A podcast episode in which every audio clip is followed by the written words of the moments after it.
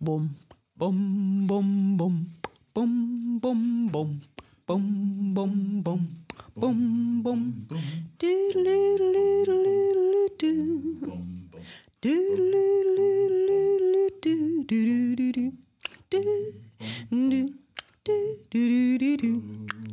Welcome to the Good Energy Project with Lou Connor, a surprisingly hopeful and upbeat show about economics, climate change, and our future on planet Earth.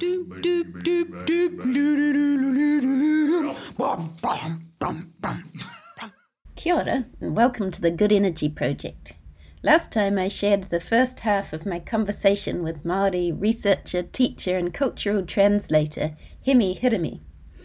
This week I'm very excited to share the second half. I caught up with Hemi over Zoom about a month ago, and I enjoyed our conversation so much I decided to share the whole thing with you rather than recording a separate interview. For a very brief recap on the first half of our conversation, Hemi took me on a journey through the history of colonization and how indigenous cosmologies were taken over by modern Western ideas, which separate people from nature and prioritize constant growth over sustainability. Hemi shared his vision with me that the Maori cosmology of Ranginui and Papatuanuku could become the foundation for a new culture in Aotearoa, New Zealand, that welcomes and includes everyone and reconnects us with nature. Hemi described how our institutions have forgotten about the importance of history and philosophy, and this puts us in danger of repeating our past mistakes. To make this kind of culture change possible, he says we need to start with a revolution of the mind. Our communities need hope, he said, and that hope will come when we bring back the soul and spirit to our economies and lives, rather than prioritizing the intellect. Hemi spoke about how Marae could become cultural, economic, political, and social centres grounded in the philosophy of Rangi and Papa, but inclusive of all New Zealanders, places where we could go to decolonise our imaginations and find the belonging we're looking for. And also where we can take a lead in facing the challenge of climate change. He spoke about how, from an Indigenous perspective, you can't look at climate change in isolation. Everything is interconnected. The solution is to completely change the way we view the world. So here's the second half of our conversation.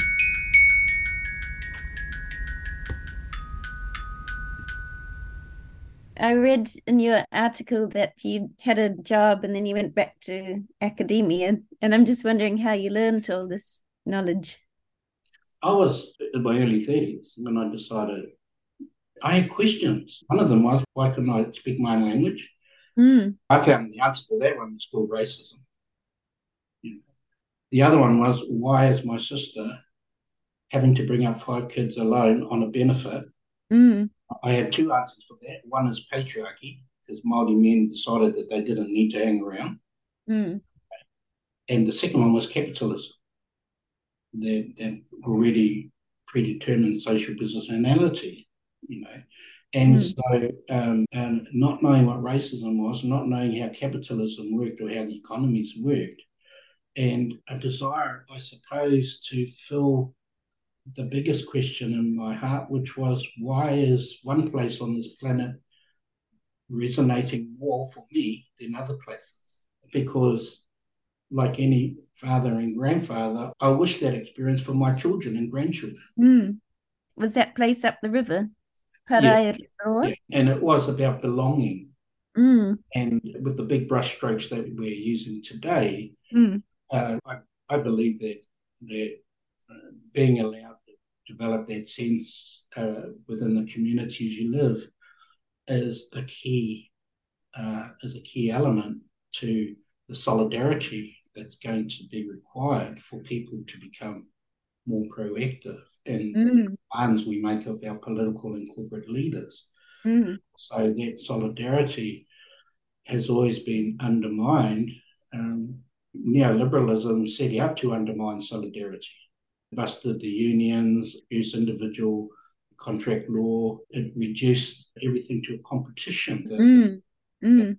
the invisible hand of the marketplace in Adam Smith's language. and nobody's sort of coming up with alternatives. You know, um, we, we we know that to maintain the same trajectory is completely irrational. Mm. Everybody's out trying to find the controls with which to change the trajectory. Mm. And yeah, I, I think that, that sense of belonging is fundamental to that search. We need to belong to this country. We need to Mm. belong to it with a passion. Mm. As long as there's parts of your community who you don't know or have a Mm. preconceived conception about who they are and where they sit on the hierarchy, Mm. then we're not going to be able to develop the the, the, the momentum that is needed at this time. Um, Yeah. You know, if we're talking about changing the curriculum, that's a numbers game. If we're talking about bringing communities together, then that's a mind game. It's about Mm. overcoming the prejudices and bias that have been created in the service of Mm. capitalism. And that's why I enjoy your focus on economics and science, because I Mm. have the same focus on economics and spirituality. Mm. And they're all integrated, they're not separate. Yeah. They all, they're all together, and our humanity is about spirit, Yeah. Yeah. Yeah. It's about this capacity to care. Yeah. I'm trying to pull a book together and I'm trying to, you know, when I think of working titles, I'm, I'm thinking, when did we stop caring? Mm. You know, when when did we as, as a species decide that other people's tragic reality wasn't relevant? Yeah. I Mm. have this feeling like we do care, but it's sort of like even my relatives who they're right wing, but they do care, but they're all confused and they don't know what to do. There's a lot of care, but it's not doesn't have a path or it doesn't have a way of connecting. Yeah. The example I use is that we might care, but it's a desensitized form of care. It's a Mm, contribute collectivism or a thousand plate dinner once a year for the poor people. Mm. mm, That's not the care I'm thinking about. mm, And again, when I'm teaching, it's we can sit there and watch all these people drowning in the Aegean Sea while Mm. we're having steak for dinner. mm, We'll become desensitized to it. Mm, And the only time we develop some sort of empathy with that is when it looks like us. It's when yeah. we can identify with us experiencing that. But as long as it's other people, Mm, it's okay. Let it go. And it's the same with the environment. Is that as long as it doesn't Mm. affect my water, well, again, that, that's exactly what Adam Smith wants. mm, That while we're so busy producing and consuming for ourselves, you know, that narrow self interest, then we've become blind to mm. And that's that cycle of productivity and, and, and consumption that we're caught in. That we all run off to school to learn how to yeah. job to buy stuff. We don't teach civil education in our schools. We don't teach people how to be good neighbours and good husbands, Mm, partners. They used to do that back in our in pre-colonial Māori society. mm, They, were, they were they were schools like the old English uh, prep school thing, but this was about how to be an effective part of the community. That Mm, you weren't an individual. The ego didn't exist. You were part of, of a social group that Mm. not only depended on you, but was you. You Mm. it's a difference. And Mm. so, uh, that type of cosmology, I, in, in, in illustration form, I call it a rectangle society. mm, So, so there's a line there, and everybody benefits and everybody suffers. This rectangle society is based on mana. What mana is, is everyone has it. Okay? Everyone has it. You're born to a place, and that means you have mana to that place. mm, So the whole society, the people had the power. We call it today mana tangata mana whenua. mm, But what we've done is we've given that mana away to universities. So if you have a, a PhD or an LLB or an MBA, somehow you're more valued than everybody else. And that's how you create a hierarchical society, obviously. Mm. And so Māori society has gone from a rectangle to a triangle in a very, very mm. small space of time, 180 mm. years. You can overlay Western civilization's evolution over uh, the last 180 years of colonization in New Zealand. Mm. Very simply. And because it's relatively new and it hasn't embedded itself in our social fabric as a nation, as Ter was saying, we're in an ideal situation as a country to be courageous, to be a model for the rest of the world, because we, we still have memories of if you're under 40, the only memories you have are of a neoliberal society, the instant food, instant gratification society. But if you're older than that, you've experienced a totally different world. It looked after the ones. We never had homeless, I'll tell you that much. Before post treaty settlement, we had no homeless. Mm. Before urbanisation, we had no mental people either. My interest is in cultural and historical contexts, Mm. economics, and these sort of social relations evolving. In 50 years, from 1935 to 1985, 85% of Māori went from living rurally Mm. to urban living. Mm. It's exactly the same with the enclosures in England and the clearances in northern, northern Scotland. Yeah, like a fast version of it. out. They were physically and, and legally and violently taken off the land. Mm. Capitalists could make their money. Mm. And so we have the situation now where we've got most Māori is struggling to maintain the depth of connection, Mm. and it's serious for us as a culture. It- it's, Mm. it's crisis. That's our crisis. Mm. It's dehumanizing to deny that person that understanding of who they are. Mm. That's dehumanizing. It's not racism, it's dehumanizing. There's a lot of considerations in this whole sense of marae based community, non exploitative, and it's qualitatively rich where people are accepted for what they are. Now, that's a vision Mm. we can achieve if we understand the illusions of the world we've been living in for the last 300 years. And more importantly, I think, understand that we all have money. In, in pre colonial Māori, the leaders were leaders because the people said they could be leaders. Mm. And if they, their one job was to look after the people, that was it. You only have one job. If they didn't do that, they were replaced. Mm. Mm. Um, so the ability of the community to be an integral part of the decision making process was Mm, fundamental to that society. Mm. Democracy takes that away. People have Mm. lost their, their capacity to, to participate in the decision making processes. Mm. And once that's happened to us, we become passengers. Yeah. Yeah. And that's what happened with, with treaty settlements. The ability for Māori to be part of that decision making process was taken away from us when we went from hapu to rena, Yeah. when we yeah. became corporatized. Mm. Mm. And It's that same force, but applied to Māori. well, again, uh, neoliberalism is all about turning things into commodities. Karl Polanyi talks about the great transformation back in the 16th, 17th century, where land, money, and people were commodified as part of Mm. the revolution. What's that? Sorry? Karl Polanyi, the great transformation. Um, what's the name again? Karl with a K, Polanyi, P O. Oh, oh, yeah. Yeah. P O L A N Y I.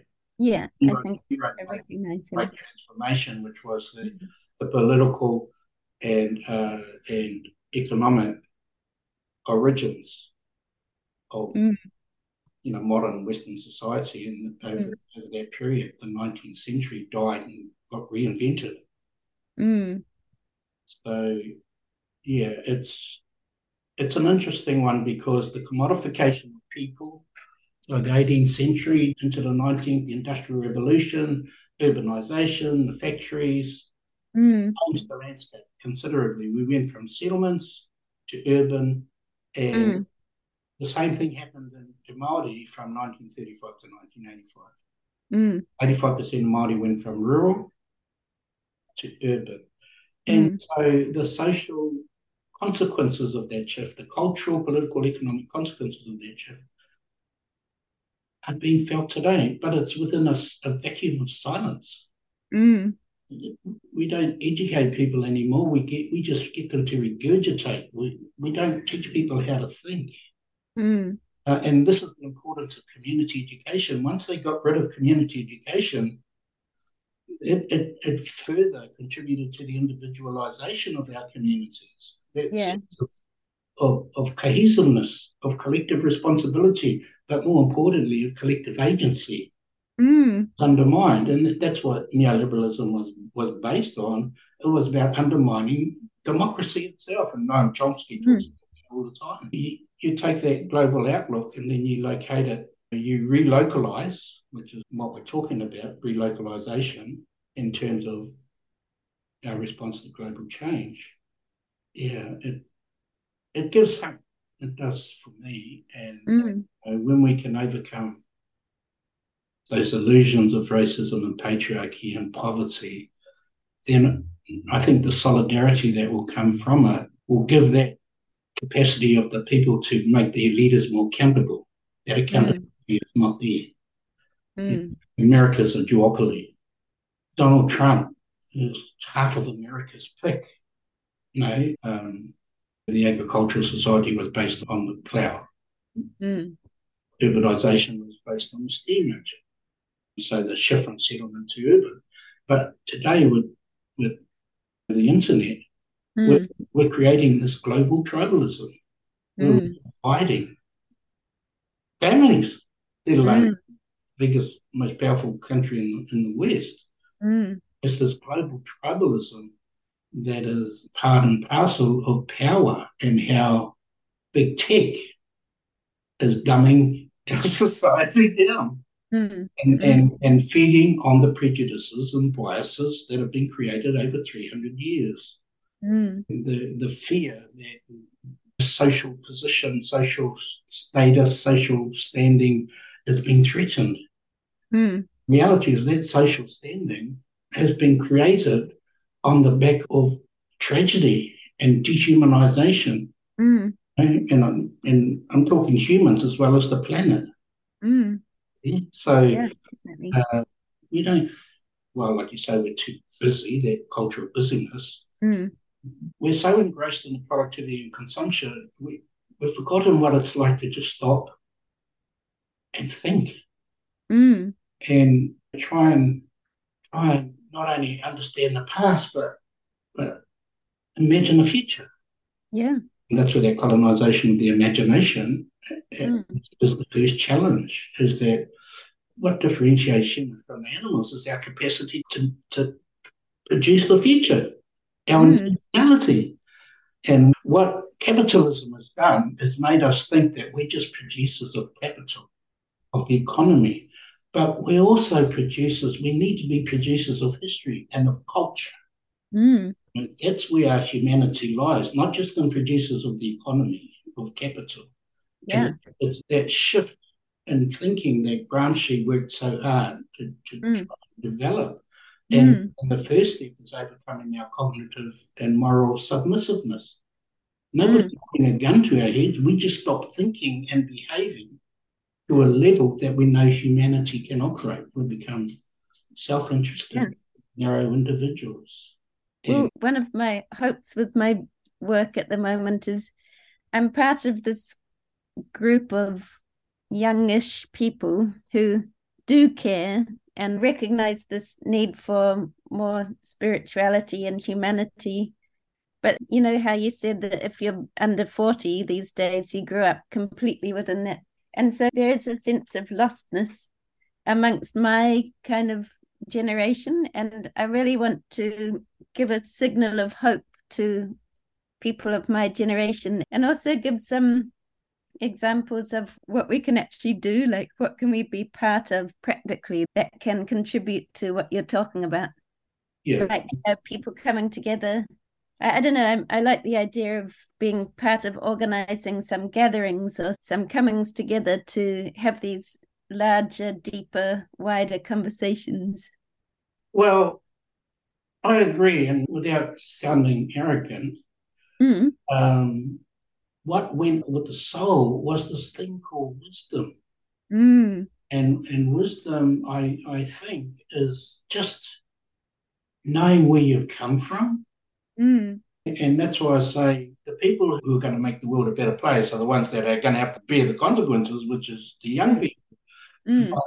I think there's a contribution that different other people, older people, can make mm. in terms of not not telling them what to do, but showing these alternatives that they can choose from.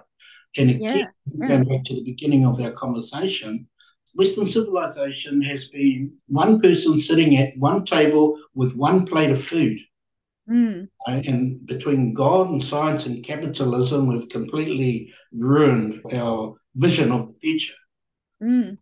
So, what we're trying to do is extend the smorgasbord of choices for the young minds that are going to be the action part of praxis. Mm. You know, so the community coming together is about the theory, the wisdom, the, mm. the options that are there. And mm. it's up to the, the, the, people who are actually going to turn that theory into practice to yeah. decide which is the best road. There's no one road. This is the danger of universality. There is Mm. one truth. That's the that's the danger of scientific rationality. There's multiple truths, and there's multiple ways of understanding the world. Mm. Um, the example I use is two. One is the, on a three-year course, and the students are in their first five minutes, and I ask them to look out the window at a tree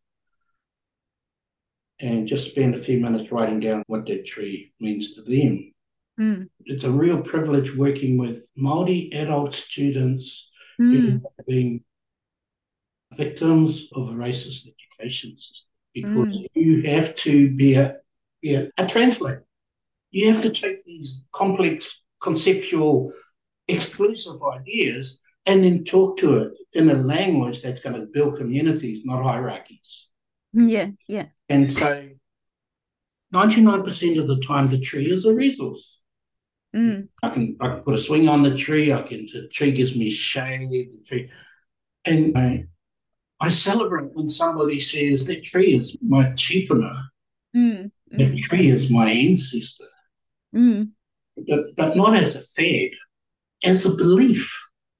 Mm. And and the, and the second one is is more general. You hold a corn cob, close your eyes, and then you start to unveil the corn, and then ask the question, "What colour's the corn?" And hundred percent of the time, unless people can see that it's not the most obvious answer, they'll say yellow. Mm. Then you show them a picture of the world's corn, All the colors. all the colours, mm. and yet that yellow corn is the power of universality. Yeah, yeah. It made us see corn in only one way. It's made us being a human in one way. It's made us understand what the world is in one way and Mm. incapable of seeing beyond that one way. And so this is the importance, I think, of being given the opportunity that Quattro Trust presents, Mm. having people like us who who can contribute different ways of understanding where we've come from and then offering where we could perhaps go to. Mm. That's Mm. all it is. Seed, leave some ideas lying around, and Mm. hopefully some of them will sprout. Yeah, yeah. At the moment, if we don't have any idea of what's happening and the status quo remains, then we're doing an injustice to, to humanity. Mm. So just being able to meet people like you and to share the message and Mm. again the attractiveness is we're not all the same. yeah, yeah. we all have different perspectives and different views. What, what's needed most at the moment is for us to all be Indigenous, to all want to be different. Mm, mm. Being the same at the moment is not good. It's not a good look. No. So, how do we become different? How do we choose? Mm. And as I said, New Zealand's ideally placed, and we've done it before with women's suffrage, we've done it before with Mm. weapons, and we can do it again when it comes Mm. to this notion of a cooperating, collaborative, community based society. yeah. yeah. And, um, you know, that's going to take nothing more than will, because as I said, the infrastructure's in place. And if, uh, you know, if it's an option that appeals, then fine. But I think as much as having a vision is important, I think having an understanding of the past is important as well. Yeah. Yeah. Um, understand. Otherwise, it will hit you and you won't be able to move. Well, again, if we don't understand the past, then we're going to make the same mistakes in the future. Mm. Mm. And 300 years of Cartesian dualism has just been devastating for anybody who's not a, a European propertied male. Yeah. That's the bottom line. Um, yeah. And and this is where you know you can't talk about climate change, you can't talk about racism or patriarchy or poverty without having a conversation about capitalism. Mm. And I don't mean it from a Marxist perspective. I mean it from a colonized Maori perspective. Mm. Dehumanization is not knowing who you are. Mm. And there's more and more Maori who find themselves in that in that place. And Mm. you know, if we're going to believe in in the science of Rangi and Papa, and if we're going to believe that the planet is a living entity, then we need to know who we are first. Mhm. Yeah. Yeah. Uh, science has their view, Indigenous people have their view, but together, it's about what is the best trajectory for humanity as a whole. Mm. Mm. That's Yeah. challenge. And for us to exist, it's a very, very narrow window of survivability. Mm. Indigenous Americans, they call it surfing the flux. And what surfing flux is to me is being able to to surf between the sacred and the and the profane at Ah, yeah. all times. You know, Mm. and that's why our marae is a perfect example. Mm. There's times when the marae is sacred, you know, when people go Mm. on and you have your ceremony, it's sacred. But once that's over, the kids go back to playing touch on it. Yeah. Okay. Yeah. Yeah. You know, Mm. It's contextual. Yeah. No?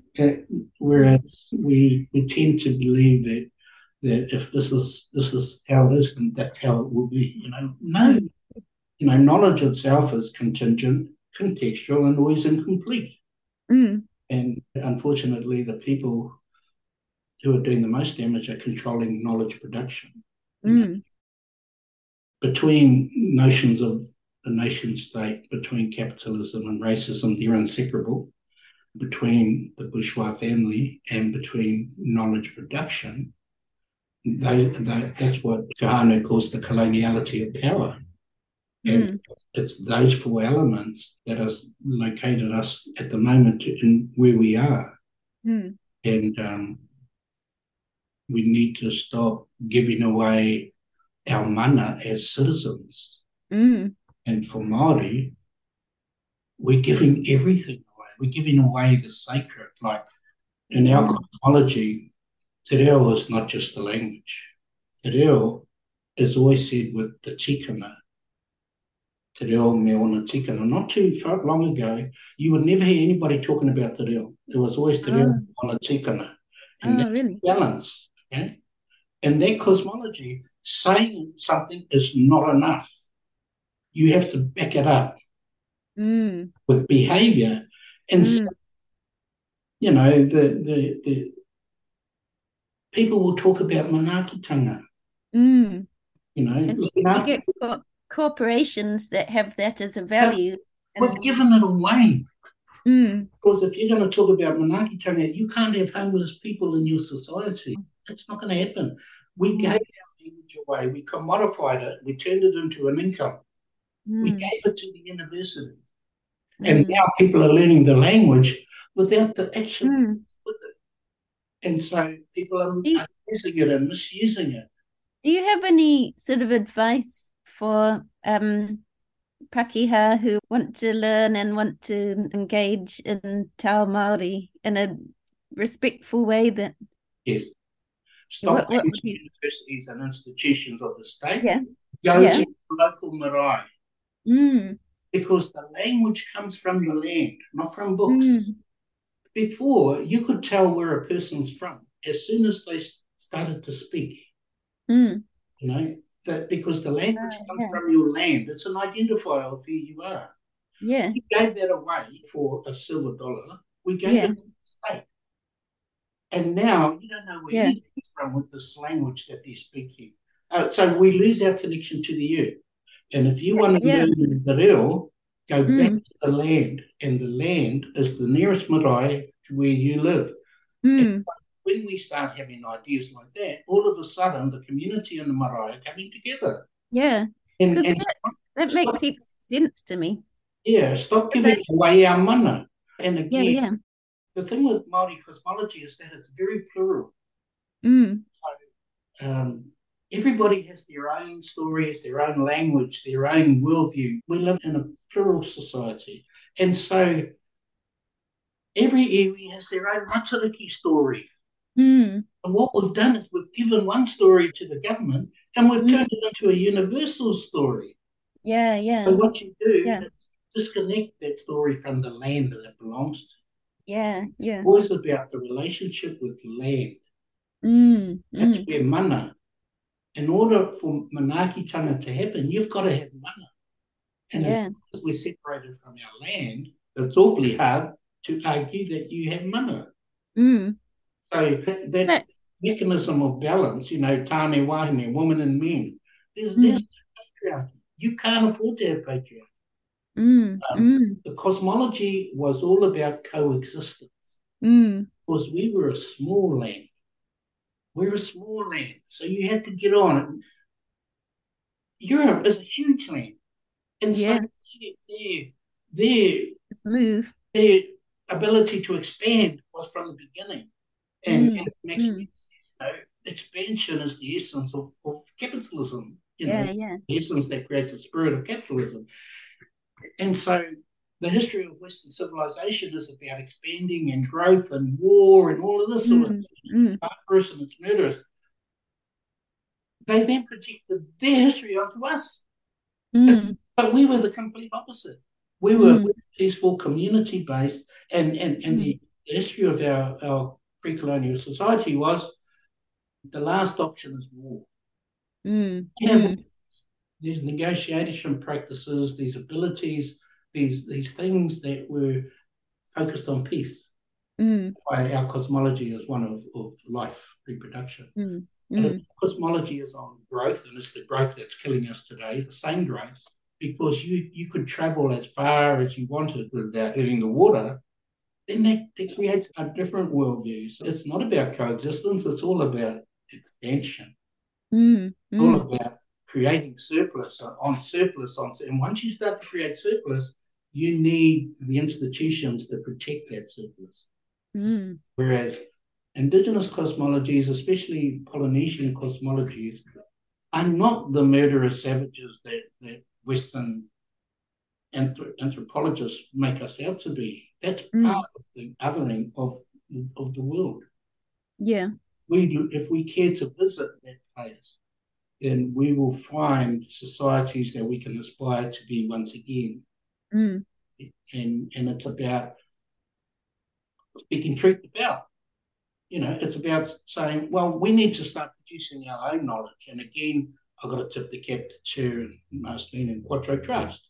mm, And if more and more people who are in a position to to develop, you know, think tanks that that, mm, that can do something more than just have a talk on Zoom for an hour and a half. And you know, mm, mm, money has tanks all the time. But mm, you know, yeah. if we're going to change paradigms, if we're going to start a revolution of the mind, Mm, we need to develop a critical mass of thinkers who then create the platforms from which we can start the yeah, yeah, yeah. And again, like Maori reality, it's not like we lack solutions. What we lack is political will. Mm. Always been the case. An Indigenous view of climate change isn't how do we solve it. It's how did Papatūānuku become sick? Mm. Mm. Papatūānuku and Ranginui are living entities. Mm. Climate change is the fever you get when you start to be Mm. unwell. And so Mm. how do we how do we how do we find medicines? Mm. And obviously reducing our energy consumption, reducing our waste and all that are part of the medicinal approach. Yeah. It's not about climate change, it's not about capitalism and, and those are consequences, those are the, the causes, but the responses need to be for an Indigenous approach, and New Zealand can take it up as a New Zealand approach. It, Yeah. It, it needs to be at the level of relationships. It Mm. needs to be understanding that Papa and Rangi are living entities. We don't have a God. They are the gods. And we walk among them every day. Mm. And so it's that that cultural translation, having conversations about different Mm. knowledge Mm. that are um, anchored in different cosmologies. And in New Zealand, we have a cosmology in place that, in my research anyway, is screaming out for sharing. Mm. As long as we're too busy working, or, Yeah, yeah. and and that's how you control knowledge. You pay the people who will say the message you want said, mm. and then you don't support alterity or other views. And epistemological pluralism is all about alterity. It's about Mm. envisioning things differently, Mm. Right or wrong. It's Mm. just being different. And um, Indigenous people are the, in some scholarship, are the original social movements Mm. because we resist. That's why we're still fighting for our language. We don't want to be the same as you. And Mm. what finds us as different is our language. And now Mm. the question for me is how well do we know that language to the language that we had before colonization? Mm. Well, Māori. So you can basically look at five trajectories. One is European, from Constantine 400 AD and the legitimation of uh, Christianity Mm. all the way through to today. Mm. cultural, historical context that's created the war on nature, but Mm. also the war on Indigenous people and people of colour, the war on women, you know, Mm. on the poor. So there's a lot of wars going on Mm. effective of that that big land uh, expansion, growth, and survival of the fittest, blah blah blah, that sort stuff. Mm. So that that's that's one trajectory that, that we're living in today. But the other trajectory is specific to Māori, and that's the pre-colonial Māori cosmology and the practices that came from that. And then we have colonizing of which Mm. all about assimilation and forgetting who we were. You know, and now this neoliberal is about remembering who we are, but don't forget the spirit because we're remembering who we are, but it's lacking that soul. You know, Mm. a bit like science, our our our cultures become uh, commodified to the point where it's quantitative in nature, right? We need the quality, Mm. the spirituality, the essence, Mm. and and then the, the fourth trajectory, of course, is Aotearoa and fulfilling that synergy of science and soul, that synergy Mm. of science and spirit, or science and indigeneity. We Mm. don't have to go anywhere to see how to do it. We don't need to ask permission to do it. Mm. We just need to have the capacity to share it as an option. Yeah, yeah. That's that's all it is. And Yeah, uh, I love that. yeah, it's it's a traumatic time, but it also tragedy always brings opportunity. You know, Mm. governments make that very well. They make a lot of money out of out of tragedy. Mm. But it also requires people like, like people who think a lot about it, you know, and, and we talk about care, but Mm. it's a bit like manaakitanga. In Māori today, can't talk about manaakitanga because we're not just talking about a group over here or a group over there. Manaakitanga applies at a societal level. So everybody benefits, everybody suffers. Mm. But in a hierarchical society, only some benefit and most of us suffer. Yeah. And so we need to revisit what it means to care in the 21st Mm. century. Mm. You know, that the urgency is, you know, is here. For us, it's are we going to be continue to be complicit in that this trajectory of the future, Mm. or are we going to hear people give us hope? Are we going to hear people read an article or watch something on, on TikTok or? You know, I have no Mm. idea. That's, that's your guys' territory. Um, sow the seed. Neoliberalism was first being invented, and that's what Milton Friedman used to say. Now's the time to leave ideas lying around, ah, yeah. and people will Yeah. pick them up. Mm. Mm. And, and that's how knowledge is controlled. The production of knowledge is Mm. controlled. We need an access whereby we can leave ideas lying around, but they're untainted by relations of power. Mm. Yeah, I work in, in academia, but I'm absolutely anti academic Yeah, yeah, because it's exclusive and hierarchical. And they assume a sense of superiority over other people. Yeah, yeah. Illusion. Mm. As a Maori, I've met more intelligent my grand uncles and grandfathers, emeritus professors compared to, and I'm not limiting it to Maori. I'm Mm. saying right across the board, because humanity is a multidisciplinary subject. Mm. What we've managed, What academic institution do you work for? Wananga o Awanuiarangi, Okay, yeah. um, but I try not to. I try not to make too much noise about that. Um, Okay, yeah. and Well, you have to you have to make money somehow, so it's well, again, this is the whole thing. We've got to pay the bills. We've got to pay the mortgage.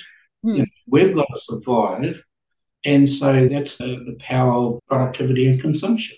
Yeah. I feel like it's important not to judge people on where they're at now because we all have to survive and we we have to make money somehow and people I don't know. oh, I know. I try not to make a lot of noise about it because I spent 10 years doing my PhD overseas Oh, Uh, did you? on a subject called decoloniality Oh, did he? Whereabouts was that? uh, in Finland and uh, Oh, amazing. with a supervisor in Finland and Mm. uh, UBC, um, Oulu University in Finland and uh, UBC in Canada, Vancouver. But the, the discipline is, is decoloniality. It's not here yet in, in any meaningful way. And Mm. it's different to decolonization. Ah, What decoloniality does is it, it sees capitalism inseparable from racism. yeah, okay. Yeah. and that you can't talk about wealth creation without understanding the racism that's attached to it, uh, Yeah, okay. historically and even today. And so decoloniality is about saying that racism, patriarchy, capitalism, and environmental crisis are the four areas that all institutions should be trying to address. Mm. Right? Mm. It, Mm. it says it's. I like the quote of Martin Luther King. He says, "What's the point of sitting next to a white man having a coffee when there's strontium ninety in the milk?" it puts things in perspective. That Martin Luther King was more than just an advocate for ending racism. He was a hard-out union man. And he Mm. was assassinated on the way to a union meeting. Mm. You know, so he questioned the whole, the, The whole whole system. capitalism, militarism, and Yeah. four, four key things. Mm. So it's that sort of popular history that I think I, I've had to pull out in order to. You're a, a science communicator, or Mm. I'm sort of a, a cultural communicator. Yeah, And yeah. Your language can't be exclusive. You need to talk to people in a way that they can understand what you're talking about. Mm, yeah. That's one of the gifts of 30 years with, with primarily Māori adult second chance learners. Oh, nice. Yeah. That's why a lot of my work is heuristic. I use little diagrams, little Yeah, yeah. Nice. for hierarchical capitalist societies and a rectangle for community Mm. Cooperative societies. Um, I've that- just seen that my computer battery is running low, so if it cuts oh, out. that's good. It's, it's nearly two hours, so Oh, yeah. But I have one more question. Can I ask it? I think there's time on my battery. I've been thinking a lot about place and because I was born in Wellington. Yeah. But I um I love how you describe belonging and having that real relationship with place and with the people of a place. And um me and my partner are sort of trying to decide where to live.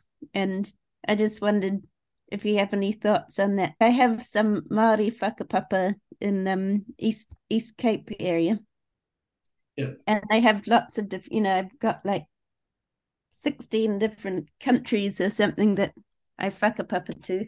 And I'm just wondering about how to find that sense of belonging in a place if you come from lots of places. Yeah, and a, a key word in Indigenous scholarship is resonance.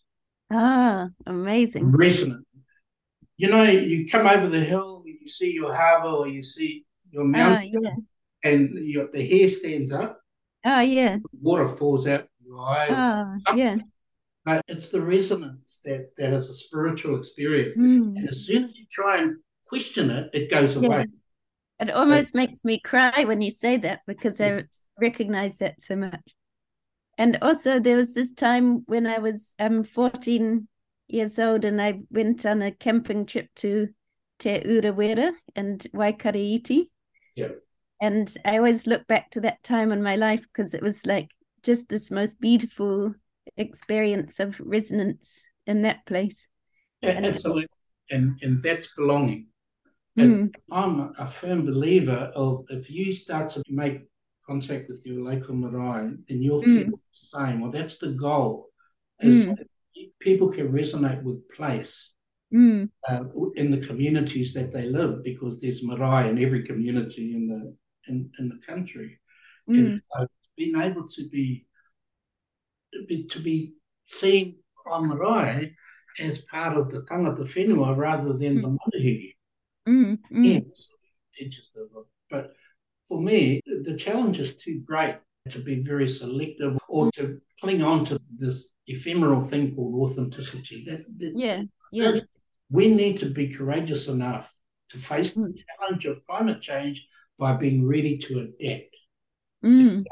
Humanity survives by being ready to say we need to move. Again, Gramsci calls it a war of maneuver, but we need to move again.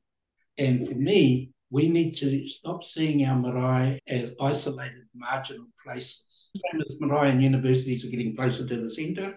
We need Yeah. to bring our marae closer to the centre of our communities Yeah. and stop, seeing, stop being so precious about our identity and saying, look, this is a real crisis. If we don't Mm. sort it out, we're going to leave nothing for our Mm. Mm. at the moment, what's going to make it happen is people power. And it's at the same time a lot of marae are struggling because the younger generations have too many distractions to keep them. Oh, yeah. Yeah. And and the other thing is that the corporatization or modification of our culture Mm. are, are further distractions because Mm. going back to a marae for their belonging has got to be more than just a, a temporal experience. It's a, you know a, spiritual experience. Mm.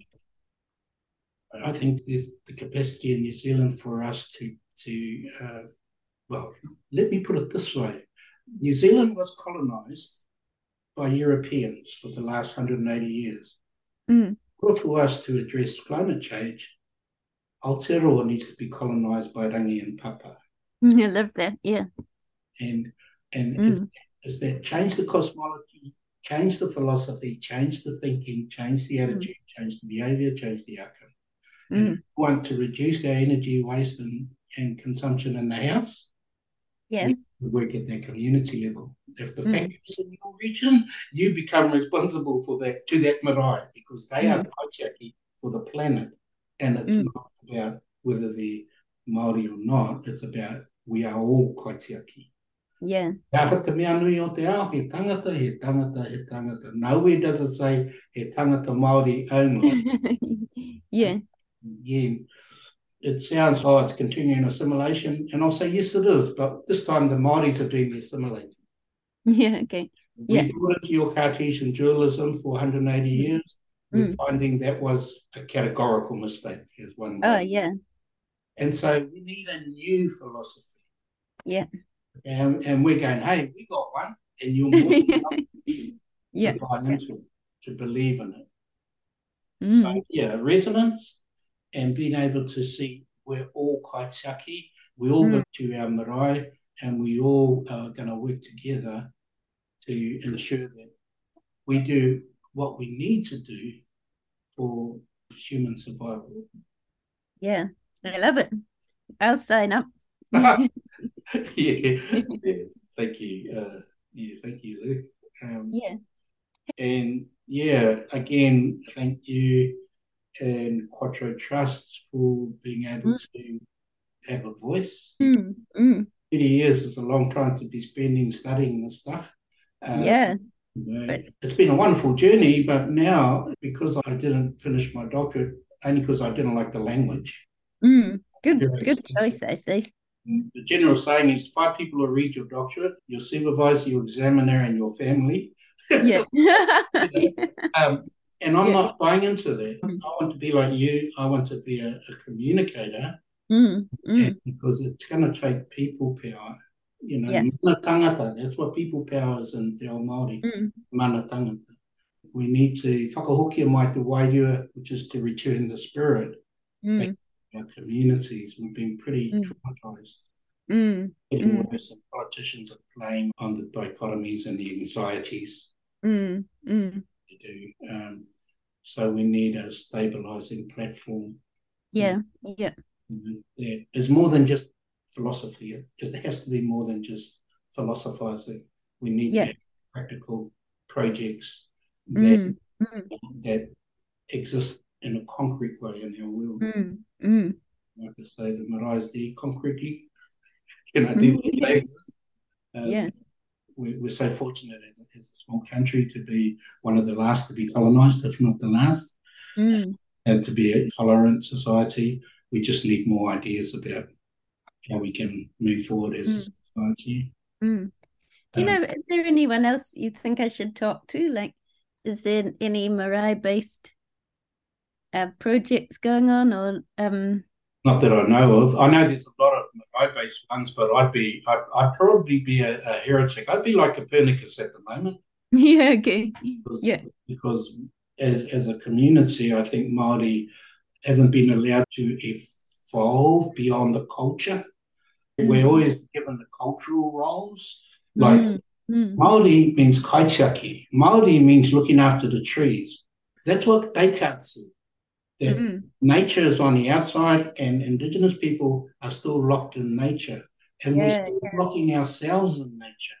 What Mm. we have Mm. to do is say kaitiakitanga means people as well as the whenua, the land. Mm. Mm. We haven't been very good at being kaitiaki of our own people. And economic system, I think. And that's where the marae used to be economic and political. Yeah. And I'd love to learn more about the economic systems that existed in Marae. yeah. No, I'm, I, I will be a heretic in, with, with my with my views at the moment, but Mm. I, I'm I'm ready to just articulate based on research, of course. Yeah. I'm busily trying to pull together a book or as a resource. We're not just going to be able to jump straight into this thing. There needs to be a slow transition on both sides. Mm. Yeah. So that'll be interesting. The whole thing about sharing has been reduced to assimilation because Mm. it's been uneven and lopsided. Mm. This is recolonization, not decolonization. Yeah, nice. Yeah. Going to recolonize Aotearoa. With Rang and Papa. Yeah. with soul. With soul. Yeah, love that. Yeah. I know there's a lot of wonderful things happening on our marae, and I could be like yesterday's news and many of them. Mm. But yeah, I, I've got no doubt that there will be more marae that are engaging. The reality, as I said earlier, is that our marae are under threat by runanga, Okay. Mm. corporate Mm. Mm. Override their whenua, Mm. because the hapu and marae is all about the land, Mm. more important than the land. Mm. New Zealand's embraced multicultural wholeheartedly, but it's only half the intellectual side, the material side that, that capitalism and Cartesian dualism promotes. Mm. What Mm. needs to now be put on the table is the other half, the spiritual side, Yeah. Yeah. And in a uh, in a generous way, saying thank you for embracing our culture, but there's another bit. that you missed. You missed the best bit. Yeah. you missed the best bits. And that's right. I might use that as a title for the book. yeah. cool. Yeah, you missed the best bits. That's that's, that's it in a nutshell. We've got a culture to offer, but we're missing the best bits. yeah. yeah. You know, the, that overcomes the the separation of the mind and this in this body Mm. and soul, Mm. the Mm. dualism of modern thinking. Mm. I like that.